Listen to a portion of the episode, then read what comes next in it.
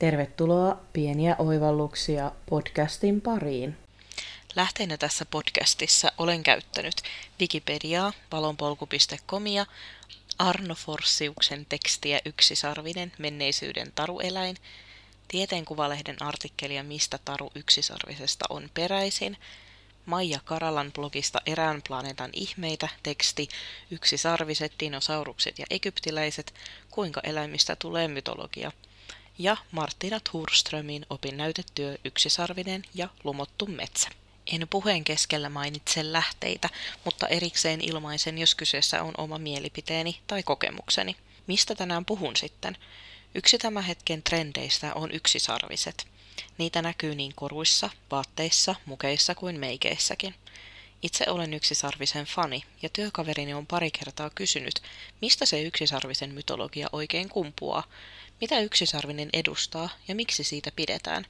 Päätin tutustua asiaan kevyesti kaivelemalla Googlesta hakusanalla yksisarvisen mytologia.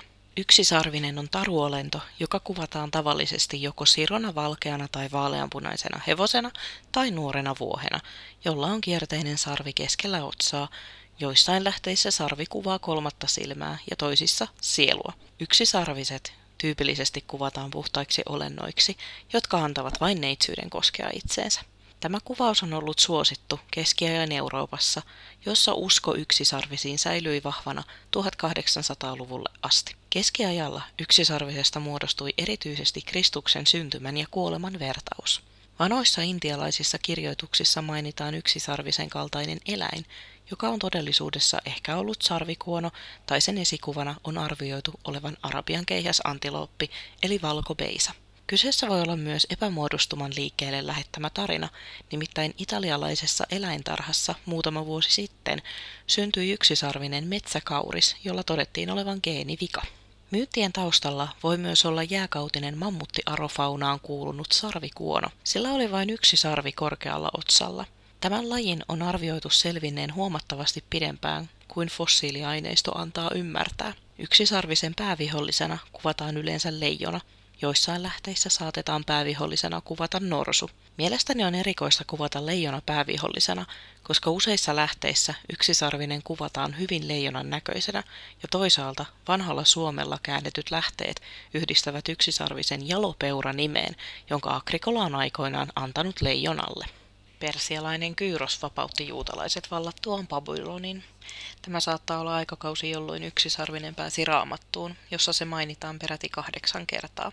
Eräissä vanhan testamentin psalmeissa viitataan vahvaan ja loistavaan sarvipäiseen eläimeen, jonka hebrealaisena nimenä on Reem. Sanatarkka käännös tästä on villihärkä, mutta usein myös yksisarvinen unikorn tai sarvikuono monoceros. Sen uskotaan olevan väärä käännös, ja se on myös käännetty onyx, joka on Lähi-idässä elävä antilooppilaji. Toisaalta kyseessä voi olla myös tahallinen virheellinen käännös, koska raamattuun ei tahdottu eläinhahmoa, joka voisi viitata muinaisiin härkäjumaliin. Raamatullisena eläimenä yksisarvisesta tuli kristillisessä kirkossa vertauskuva, joka usein yhdistettiin Kristukseen.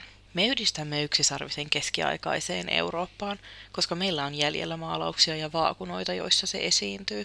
Yksisarvinen ei alkujaan muistuttanut tätä valkoista taruhevosta, eikä ollut kotoisin Euroopasta, vaan se on kulkeutunut tänne kaukaa idästä.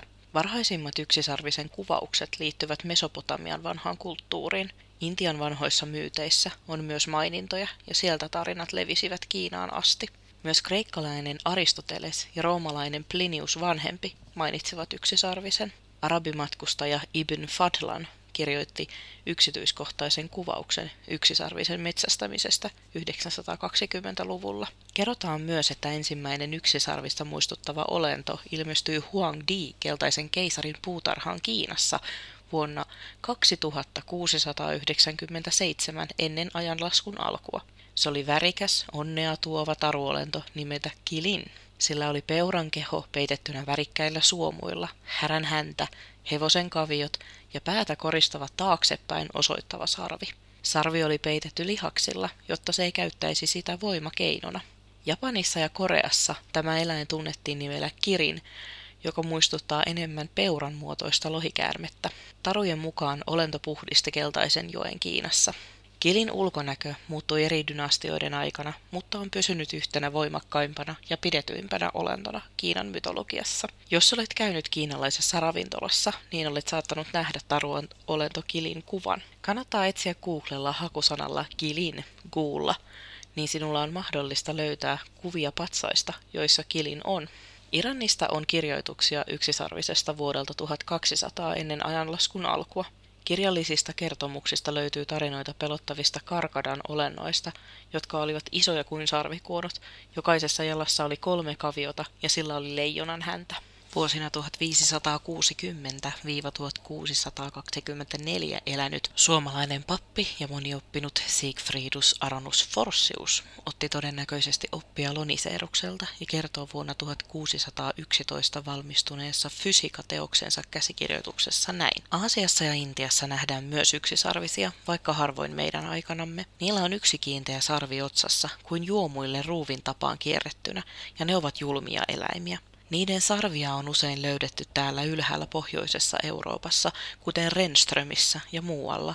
Ehkä vedenpaisumus on tuonut ne mukanaan ja jättänyt ne tänne. Tähän väliin on pakko kommentoida, että myöhemmin mainittavan sarvivalaan elinalue on erittäin pohjoisessa, itäisestä Kanadasta läntiseen Grönlantiin. Suurin osa sarvivalaista elää napapiirin pohjoispuolella ympäri vuoden. Ne elävät jäätiköiden lähellä ja napajäätiköiden avoimissa kohdissa. Meidän tulee myös muistaa, että Suomi on kauan sitten ollut kokonaan jään peittämä viimeisimmän veikseljääkauden aikana. Apteekeista oli saatavana kahdenlaista yksisarvisen sarvea, unicornu fossile ja unicornu marinum. Ensimmäinen oli yleensä mammutin torahampaiden kappaleita ja toinen puolestaan koiraspuolisen sarvivalaan ruuvikierteisestä sarvesta, joka on valaan yläleuan vasen kulmahammas ja se voi kasvaa 2-3 metrin mittaiseksi. Vuonna 1638 tanskalainen luonnontieteilijä Ule Worm osoitti väitettyjen yksisarvisten sarvien olevan sarvivalaan kierteisiä syöksyhampaita. Yksisarvisen etsinnät loppuivat valistuksen aikaan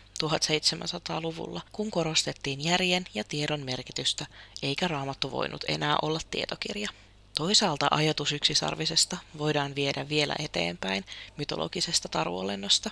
Yhdessä lähteessä kerrotaan seuraavaa.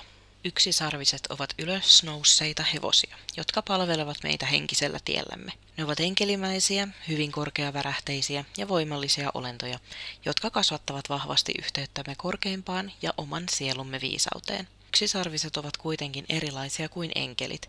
Ne ovat kehittyneet yksisarvisiksi syntymällä ensin hevosiksi ja sen jälkeen kehittyneet henkisellä tiellään, jättäneet fyysisen kehonsa kehittyen yksisarvisiksi. Yksisarvisella ei ole fyysistä kehoa, ne toimivat puhtaasta valosta käsin. Eurooppalainen yksisarvinen symboloi puhtautta, henkisyyttä, hyvyyttä, voimaa, jumalallisuutta ja neitseellisyyttä. Ortodoksisessa kirkossa se merkitsi uskollista avioliittoa ja ikonografiassa sitä kuvattiin neitsyönä, joka kantaa pyhää henkeä. Kansantarinoissa yksisarvinen jätti sydämen muotoisia jälkiä, joten siitä on tehty myös rakkauden symboli.